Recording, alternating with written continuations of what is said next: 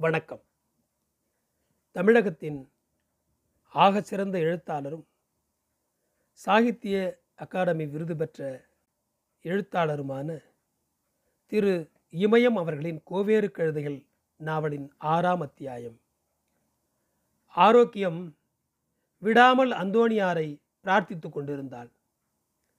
கோவிலுக்கு போய் வந்த ஒரு மாத காலம் முழுக்க கோவில் நினைவாகவே இருந்தாள். திருவிழாவிற்கு போய் வந்தாலும் இப்படித்தான் இருப்பாள். இதற்காக சவுரி அவளை கிண்டல் செய்வதும் உண்டு. சவுரியை அவள் கணக்கில் கொள்ளவில்லை. குடும்பம் கோவில் சாமியார் இவை பற்றிய சிந்தனையாகவே இருந்தாள். ஒவ்வொரு முறையும் ஊரார்களும் ஆரோக்கியத்திடம் அவள் கோவிலுக்கு போய் வந்த கதையை கைவேலையை செய்து கொண்டே கேட்பார்கள். அவளும் சலிப்படையாமல் ஒவ்வொருத்தருக்கும் முழு கதையையும் சொல்வாள். கடைசியில் பெருமூச்சுடன் இப்படி சொல்லி கொண்டு புறப்படுவாள் அதெல்லாம் பார்க்கவா கடவுள் என்ன வச்சான்? உலகத்தில் மனுஷால் எப்படியெல்லாம் இருக்காங்க? எனக்கு ஏதோ அந்த கொடுப்பின இந்த முறையும் அவள் கோவில் போய் வந்த கதையை சிலர் மட்டுமே கேட்டனர். அதுவும் அவசர அவசரமாக போகிற போக்கிலே ஒரு சிலர் ஒரு வார்த்தையில் கேட்டனர். கோவிலுக்கு போனியே. என்னடி ஆச்சு? ஆரோக்கியம்? அடா அதை ஏன் கேட்குறக்கா இங்கேருந்து போனது தான் தாமசம். துப்புனு வச்சு காயறதுக்குள்ளே குண்டு அடிச்சாப்புல வந்துட்டேங்கிறேன். எங்கே போய் தான் என்ன ஆக போகுது? என்பாள். ஆரோக்கியத்திற்கும் அந்த கதையை விவரமாக எடுத்து சொல்ல நேரமில்லைதான். அவள் கோவில் போய் வந்த மறுநாளே காடுகளில் வேலையை ஆரம்பித்து விட்டனர். ஆகையால் அவளும் ஒன்றும் பெரிதபடித்துக் கொண்டிருக்கவில்லை. நேரமும் இருக்கவில்லை. அவள் கோவில் போய் வந்த மறுநாள் தான் ராமசாமியின் அம்மா செத்து போனார். அந்த வாரத்திலேயே மும்முரமாக காட்டில் அறுவடையும் தொடங்கிவிட்டதால் களம் தூற்றுவதில் மும்முரமாயிருந்தால் ஆரோக்கியம். இல்லையென்றால் அவள் குடும்பத்துடன் கோவில் போய் வந்ததை ஒவ்வொரு வீடாக போய் சொல்லியிருப்பார் இல்லையானாலும் அவர்களும் விடாமல் கேட்டு வைப்பார்கள். ஆரோக்கியம் என்ன செய்தாலும் காலனியில் இருக்கும் ஒவ்வொரு வீட்டுக்கும் தெரிந்துவிடும். ஒரு வகையில் ஒவ்வொரு வீட்டுக்கும் அவள் முக்கியமான உறவுக்காரி. இப்போதெல்லாம் பெண்களுக்கும் கிழவர்கள் சிறுவர்களுக்கும் கூட ஒரே வேலை. அறுவடை காலம் வந்தாலே இப்படித்தான். விதைப்பு காலம் போல் விடியற்காலையிலிருந்து இரவு வரை ஒரே வேலை. காட்டில் சென்று வேலை செய்ய முடியாதவர்கள் கிழவர்கள் சிறுவர்கள் பன்றிகளையும் கோழிகளையும் நாள் முழுக்க அடித்து விரட்டி கொண்டிருந்தனர். எப்போதும் கையில் கல்லையோ சிறிய தடியையோ வைத்திருந்தனர். ஓயாமல் கோழிகளையும் பன்றிகளையும் திட்டி தீர்த்த வண்ணம் இருந்தனர். சோறு கூட சாப்பிடப் போகாமல் தானியங்களை தெருக்களிலும் களத்து மேடுகளிலும் காய வைத்து காவல் புரிந்து கொண்டிருந்தனர். நாள் முழுதும் ஒரே இடத்தில் இருப்பதால் விரைவிலேயே அலுப்புற்றவர்களாக இருப்பார்கள். தங்கள் கோபங்களை விலங்குகள் மீது காட்டுவார்கள். கடலை சோளம் வரகு துவரை என்று காய்ந்து கொண்டிருந்தது தெரு. பாதை காடு களம் என்று எல்லா இடத்திலும் தானியங்கள் தான். நித்திய தரித்திரக்காரன் வீட்டின் பானையில் கூட நாலுபடி தானியம் இருந்தது. இந்த காலத்தில் வரும் தானியங்களை வைத்துத்தான் வரும் ஆண்டு முழுதும் காலம் தள்ளியாக வேண்டும். வெற்றிலை பாக்கு சுருட்டு பீடிக்கென்று ஆண்களும் உப்பு புளி மிளகாய் மிளகு பூண்டுக்கென்று பெண்களும் மிட்டாய் பொறி உருண்டை ஐஸுக்கென்று சிறுவர்களும் தானியத்தை வாரி இறைத்த வண்ணம் இருந்தனர். அறுவடை காலத்தில் எல்லோருமே செல்வந்தர்களாக கேட்டால் உடனேயே கொடுத்துவிடும் குணம் கொண்டவர்களாக இருப்பார்கள். குடியானவனின் நடை அதிபதிக்கு இருக்கும் நடையாகத்தான் இருக்கும்.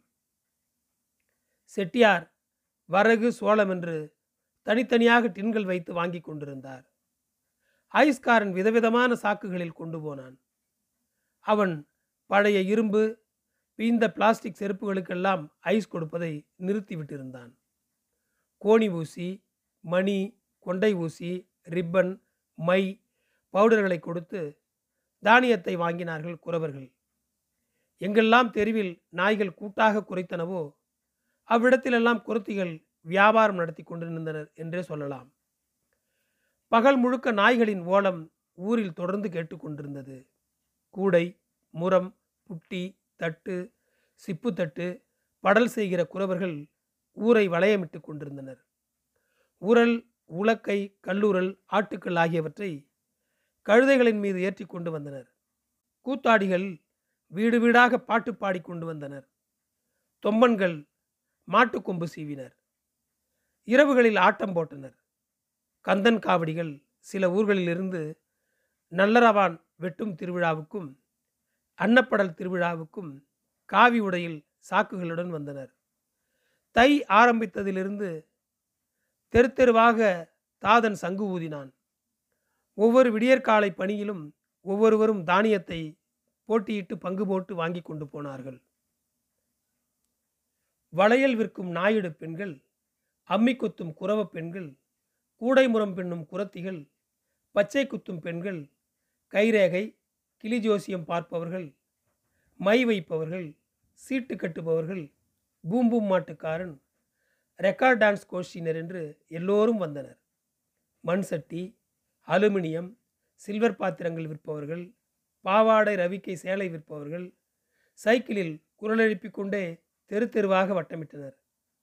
கட்டில் கயிறு பிரிமனை ஆப்பை ஆப்பைக்கூடு மத்து விற்கும் ஆசாரி பெண்கள் மாட்டுக்கொம்பு சீவுகிற தொம்பன் கொப்பு கட்டுகிறவன் லாடமடிப்பவன் சலங்கை விற்பவன் மூலிகை மருந்துக்காரன் கருவாடு விற்பவர்கள் உப்பு வண்டிகள் ஈயம் பூசுகிறவன் களக்காடுகள் அரிவாள்கள் மண்வெட்டிகள் உலக்கைகள் பாய்கள் கட்டில்கள் கால்கள் வெட்டிக்கூடைகள் திருவிழாக்களில் விற்பனைக்கு கொண்டு போவது போல் கிராமத்தின் எல்லா தெருக்களுக்குள்ளும் சந்துகளுக்குள்ளும் நுழைந்து நுழைந்து ஊர்வலம் போல் ஒவ்வொன்றாய் மாறி மாறி தொடர்ந்து வந்து கொண்டிருந்தன.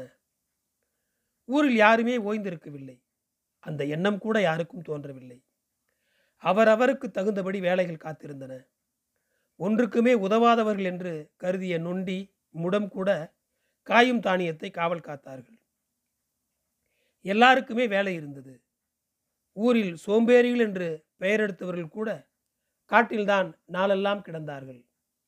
திருவிழா போல் மனிதர்கள் வீடு காடு என்று நடந்து கொண்டிருந்தார்கள். சாப்பிட நேரம் ஏது? ஆரோக்கியத்திற்கு தலையே தெரித்து விடும் போல் இருந்தது. ஒன்றுக்கு ரெண்டுக்கு போகக்கூட அவளுக்கு நேரம் கிடைப்பது அரிதாகத்தான் இருந்தது. சதா நேரமும் வேலை ஒரே வேலை. ஒவ்வொரு வீட்டு தானியத்தையும் தூற்றியாக வேண்டும். ஆரோக்கியத்திற்கு இதுதான் வருமானத்திற்கான நேரம். இதை வைத்து கொண்டுதான் அடுத்த அறுவடை காலம் வரை அவள் குடும்பம் நடத்த வேண்டும். காலனியில் இருநூறு வீடுகளுக்கு குறையாதிருக்கும். எல்லா வீடுகளுக்குமே ஆரோக்கியமும் சௌரியம் தான். தூக்கமே இல்லாமல் ஆரோக்கியம் ஒவ்வொரு வீட்டுக்கும் அலைந்து கொண்டிருந்தான். களம் தூற்றுவதொன்றும் சாதாரண வேலை இல்லை ஒவ்வொரு முறம் தானியத்தையும் அள்ளி நிமிர்ந்து நின்று காற்றின் போக்கை அறிந்து விட வேண்டும். காற்று அடிக்கவே இல்லை என்றால் பெரும் சிரமமாகிவிடும். ஒரே இடத்தில் நின்று தூற்ற வேண்டும். வாட்டப்பிழி போட்டு வேகமாக தூற்ற முடியாது. அதே நேரத்தில் காற்று மோசமாக விசிறி சிம்பி அடிக்கும்.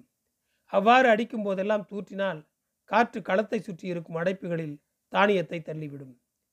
தானியத்தின் சொந்தக்காரர்கள் காற்று அவ்வாறு கொண்டு போய்விட்டால் சும்மா விட மாட்டார்கள் சவுரி மேல் பாய்வார்கள். நாசம் செய்துவிட்டதாக கத்துவார்கள்.